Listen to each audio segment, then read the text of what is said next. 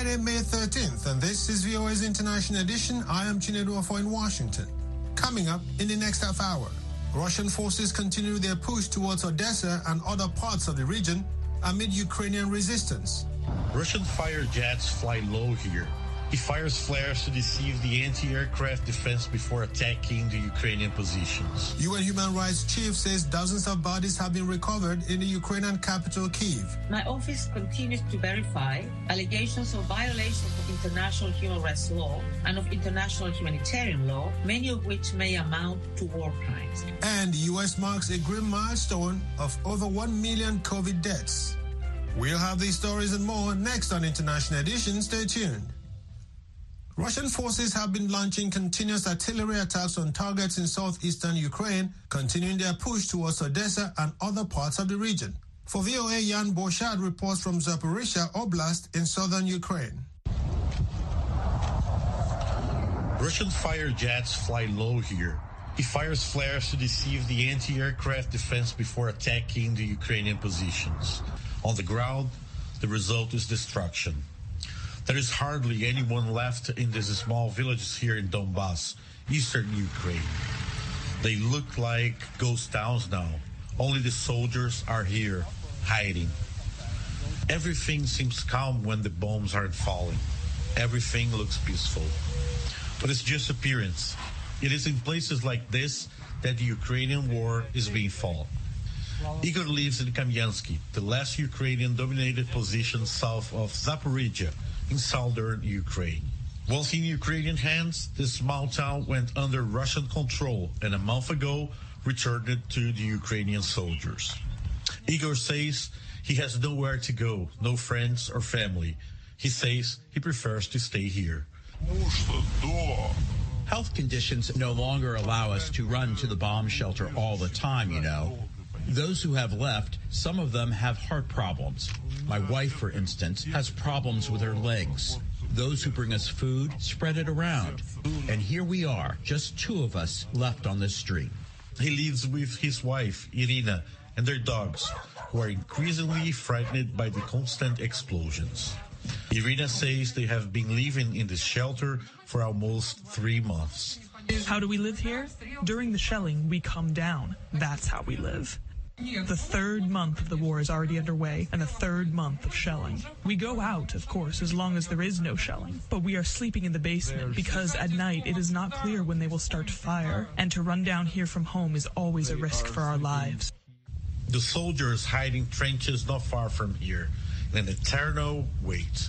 Machines dig up the land that should be producing wheat. When not being bombed, bird soldiers are constantly watching for possible enemy movement. Here in the Donbass region, they enjoy the spring sun and play at being farmers by planting onions in the trenches. In this artillery war, trenches are the homes of these soldiers. Here they eat, here they sleep, and here they often also die. Jan Boshad for V O A News, Zaporizhzhia, Ukraine. Finland said on Thursday it must apply to join NATO, quote, without delay in a major policy shift triggered by Russia's invasion of Ukraine. Moscow said the move was, quote, definitely, unquote, a threat and warned it was ready to respond. Rachel Graham of Reuters reports. Finland must join the NATO military alliance without delay, the country's president and prime minister confirmed on Thursday. In a major policy shift for the country, triggered by Russia's invasion of Ukraine. Moscow said the move was definitely a threat and that it was ready to respond. Having long warned Finland of consequences should it choose to join NATO, the Kremlin added that the expansion of the military bloc would not make Europe or the world more stable. But Finland's neighbour Sweden is also close to a decision on asking to join NATO after decades of following a neutral path. The announcement represents a huge setback for Russia, which had partly attempted to justify its invasion of Ukraine as a means to protect itself from NATO's eastwards expansion. The Finnish parliament will debate the announcement on Monday. Foreign Minister Pekka Haavisto told E U lawmakers the move would improve security in the Baltic Sea region. Russia's uh, invasion of Ukraine has altered the European and Finnish security environment. However, Finland is not facing an immediate military threat. Kremlin spokesman Dmitry Peskov told reporters that Russia wanted to avoid a direct clash with NATO, but that Moscow was prepared to make a decisive response to anyone that tried to hinder Russia's special military operation in Ukraine. Finland shares an eight hundred ten mile border with Russia that will more than double the current frontier between the U S-led alliance and Russia, and put NATO guards a few hours' drive from the northern outskirts of Saint Petersburg.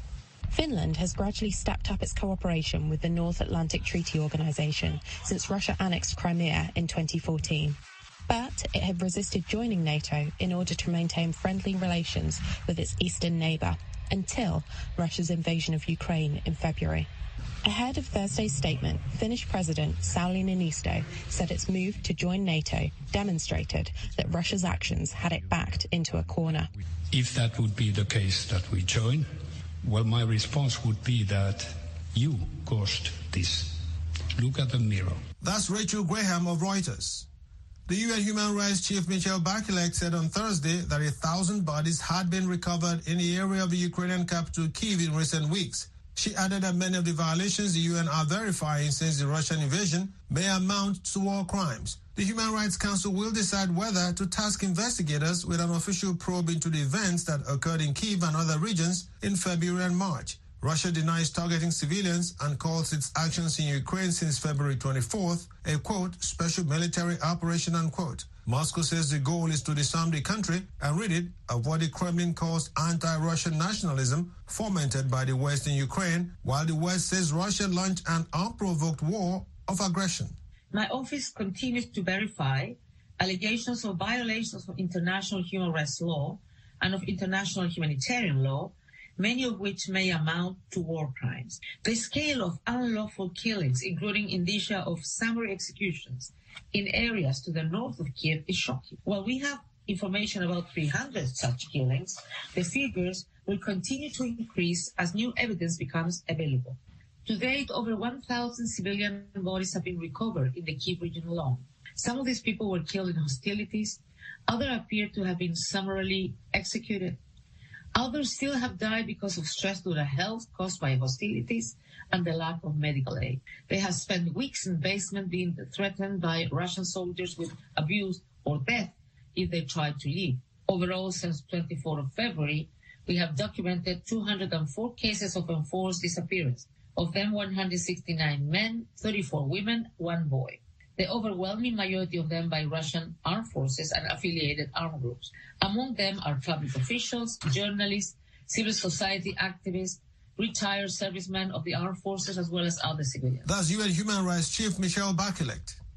Top diplomats from the group of seven wealthiest democracies gathered in northern Germany to discuss several issues, including the war in Ukraine and energy and food security. Associated Press correspondent Karen Chammas reports. The meeting at the Baltic Sea resort of Weissenhaus, located northeast of Hamburg, takes place amid tight security, with about three thousand five hundred police officers deployed at the event site. The foreign ministers of Ukraine and Moldova have been invited as guests. Speaking in Berlin, Ukrainian Foreign Minister Dmytro Kuleba welcomed the German government's recent decisions to step up military support for his country. Whether I take the supply of weapons or the sanctions that need to be imposed against against Russia, we see that the positive, positive dynamic. He also expressed hope that the European Union would soon approve Ukraine's application to start the process of joining the bloc, saying his country would also be an asset to the E U. European Union needs Ukraine as much as Ukraine needs the European Union. I'm Karen Chammas. President Biden is co-hosting the second global summit on COVID nineteen and marking what he calls, quote,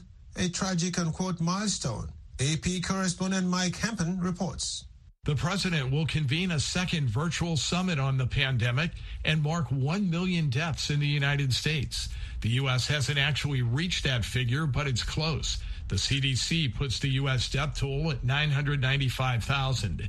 In a statement released this morning, Biden says as a nation, We must not grow numb to such sorrow. He says we must remain vigilant against this pandemic and do everything we can to save as many lives as possible. The president wants Congress to provide more funding for testing, vaccines, and treatments, something lawmakers have been unwilling to do.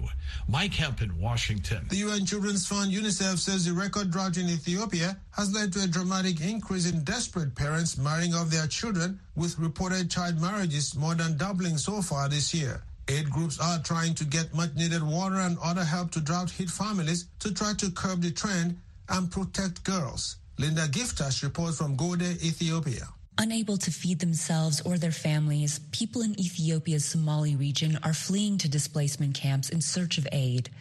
They are also using any means to improve their economic situation. Nasteho Bahar Abdi married at fourteen, but she had to remarry this year because her first husband failed to support her and two daughters. She asks what else could she do. She says she lost all she had. She has no skills, no work. All that she had was taken by the drought. She did not get an education. She says her children are now suffering. Girls getting married before they are eighteen is common culturally throughout the country. UNICEF says forty percent of Ethiopian women were married at under eighteen. Faced with economic pressures from the drought, experts say marrying daughters can be a form of relief to families by giving them one less mouth to feed and gaining a bride price. Utpal Moitra is UNICEF Somali Region Chief Field Officer. He says there's a spike in such practices in wardas or in the administrative districts. Where the drought had hit and was sort of notified as the hotspot wardas, we saw like sixty-three percent increase. Of course, these are sort of anecdotal, what we picked up from the different wardas and talking to the communities. But the fact that that number itself gives a pretty scary situation about children. UNICEF says surveys suggest child marriages have doubled in the region, but cases could be even higher. Families do not openly discuss the issue, and marriages aren't formally registered because legally, the minimum age for marriage in Ethiopia is eighteen.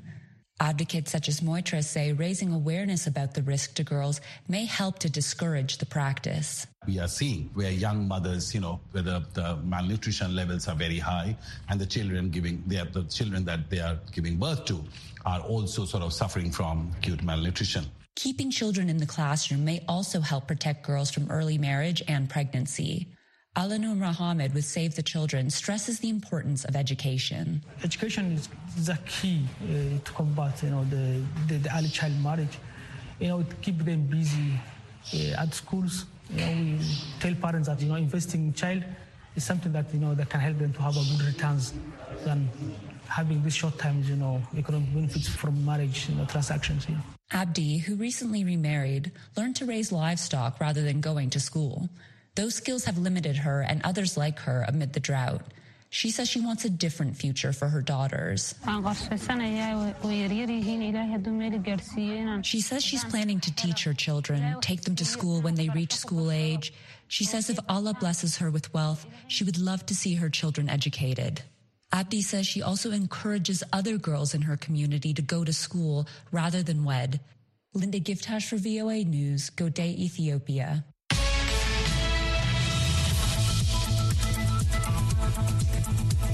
In other news, scientists for the first time have grown plants in soil from the moon collected by NASA's Apollo astronauts. The University of Florida researchers had no idea if anything would grow in moon dirt, so they planted tail cress last year in lunar soil returned by Apollo eleven's Neil Armstrong and Buzz Aldrin and other moonwalkers. All the seeds sprouted, but the plants ended up stunted. Scientists plan to plant more tail cress before possibly moving on to other vegetation. NASA says the timing of such an experiment was finally right as the space agency looks to put astronauts back on the moon. For more on this story and other breaking news, visit our website at v o a news dot com. Remember to connect with us on social media. We are on Twitter, Facebook, and Instagram. Search for V O A Africa. You are listening to V O A's International Edition. I am Chinedo Afoy in Washington. Google has unveiled augmented reality glasses that displays translations of conversations in real time, and it laid out additional plans to bridge the real world and its digital universe of search maps and other services using artificial intelligence. Franziska Lenar of Reuters reports. A decade after the debut of Google Glass, Google has unveiled a new pair of glasses with a built-in computer. At its annual Google Developer Conference, the company showed a video of its glasses prototype, displaying captions in English, Mandarin, Spanish and American Sign Language. The unnamed pair of specs were teased alongside other new A I-enabled products as part of Google's plans to bridge the real world and its digital universe of search, maps and other devices using artificial intelligence. It's the first watch built inside and out by Google. The company demonstrated a feature that lets users take video of store shelves with various products and ask the search app to perform functions, such as identify options from black-owned businesses. Google also says Maps will soon launch an immersive view for some big cities that fuses street view and aerial images. Immersive view that allows you to explore a place like never before. Let's go to London and take a look. What a beautiful city. Say you're planning to visit Westminster with your family, you can get into this immersive view straight from Maps on your phone, and you can pan around the sides. To build more inclusive products across Google. The tech giant also unveiled a palette of ten skin tones that it describes as a step forward in making gadgets and apps that better serve people of color. The company partnered with Harvard University sociologist Ellis Monk, who studies colorism. Monk says he had felt dehumanized by cameras that failed to detect his face and reflect his skin tone. And I developed a ten-point skin tone scale with the goal of making sure that everyone across the skin tone continuum feels represented. Google also teased a tablet to be launched in twenty twenty-three and a smartwatch that will go on sale in late twenty twenty-two.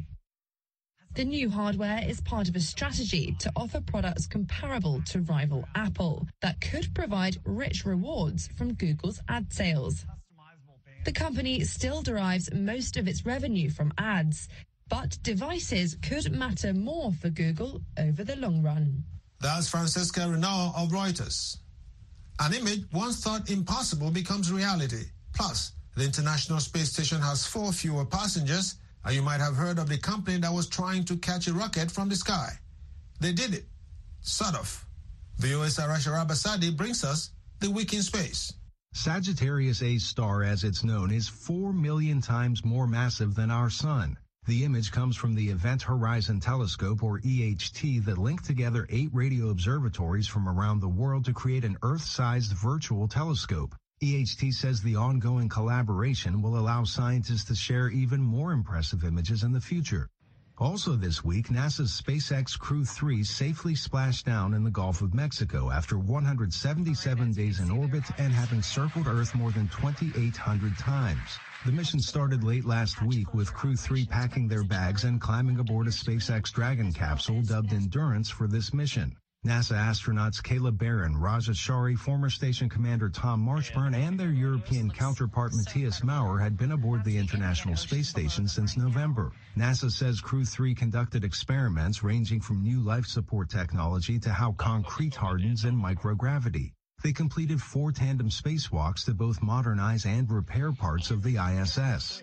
The Endurance splashdown marked the busiest month yet for SpaceX. The private spaceflight company had already sent replacements to the I S S Crew three in addition to launching a private spaceflight. SpaceX has now launched twenty-six people into orbit in less than two years, with eight of them being space tourists. In other news, a new report to the World Meteorological Organization paints a grim picture for our planet's climate. The international study from eleven forecast centers around the planet shows a ninety-three percent chance that the world will set a new record for the hottest year by the end of twenty twenty-six. Experts say this is a cause for alarm. Experts have long warned that one point five degrees Celsius global temperature rise would trigger devastating results, including more severe droughts and storms. The report predicts a fifty-fifty chance the world surpasses that threshold in the next five years. Finally this week, California-based Rocket Lab did what everyone seems to be doing these days when they launched a rocket from New Zealand. But here's the twist. Instead of a controlled landing like its competitors, a helicopter caught the booster midair. The real-world test did suffer a setback as pilots noticed a weight imbalance and ultimately dumped the booster in the ocean. Rocket Lab did, however, fully succeed in sending thirty-four satellites into orbit. Arash Arabasadi, V O A News. This is Science in a Minute. Big news has the astronomy community buzzing with excitement. An international team of scientists who are members of the Event Horizon Telescope collaboration say they have imaged the Sagittarius A-star, or Sag A-star, the supermassive black hole that was long thought to exist in the heart of the Milky Way. The collaboration says in multiple press releases that the image they captured proves that the black hole does indeed exist in the middle of our galaxy. Scientists say Sag A-star is around twenty-six thousand light-years from Earth and has a mass equal to about four point one million suns. The Event Horizon Telescope isn't just a single telescope, it's a network of radio telescopes located around the world that work together as one. I'm V O A's Rick Pantaleo. Hi, I'm Kim Lewis. Join me and a panel of journalists as we discuss the top stories of the week, including the potential fall of the Abortion Rights Act, Roe v. Wade, as lawmakers and officials in multiple U S states signaling they want to pass more restrictions on reproductive rights. This topic and more on Issues in the News this Saturday and Sunday on The Voice of America. Hello, I'm Carol Castiel. Next up, we reprise the debate over the pros and cons of the Iran nuclear deal, also known as the J C P O A. Diplomatic efforts are underway to salvage the stalled negotiations aimed at preventing Iran from obtaining a nuclear weapon. The main obstacle is Tehran's demand that Washington drop the Islamic Revolutionary Guard Corps from its list of foreign terrorist organizations. That's Encounter this Saturday and Sunday on The Voice of America.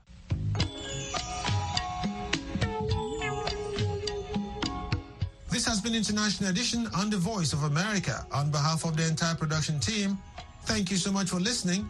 Visit our website for in-depth coverage of world events and news twenty-four hours a day at voa news dot com. Until next time, I am Chinedo Afoy in Washington, wishing you a great weekend. Next, an editorial reflecting the views of the United States government. A brutal ISIS terrorist faced justice in April when he was found guilty of participating in the heinous acts that led to the violent kidnapping, torture, and deaths of American aid workers and journalists, as well as the deaths of British and Japanese nationals in Syria. A federal jury in Virginia convicted former British citizen El Shafi El Sheikh for his role in a hostage-taking scheme that held more than two dozen people captive during the Islamic State's reign of terror between two thousand twelve and two thousand fifteen.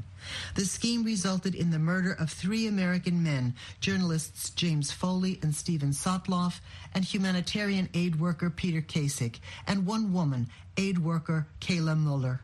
The three men were beheaded, and their murders were filmed and used for propaganda videos. Kayla Mueller was forced into sexual slavery and repeatedly raped by Islamic State leader Abu Bakr al-Baghdadi before she died under unknown circumstances. In a statement, the U S Department of Justice noted that evidence presented during the trial showed that El Sheikh and two other ISIS members, dubbed the Beatles by the hostages because of their British accents, supervised the terrorist organization's jails and detention facilities at which the hostages were held. They were known for engaging in a prolonged pattern of physical and psychological violence against hostages. Thirty-five witnesses testified during the trial, including twelve former former hostages who detailed violent and persistent beatings, sexual assaults, waterboarding, and forcible exposure to the murder of other hostages.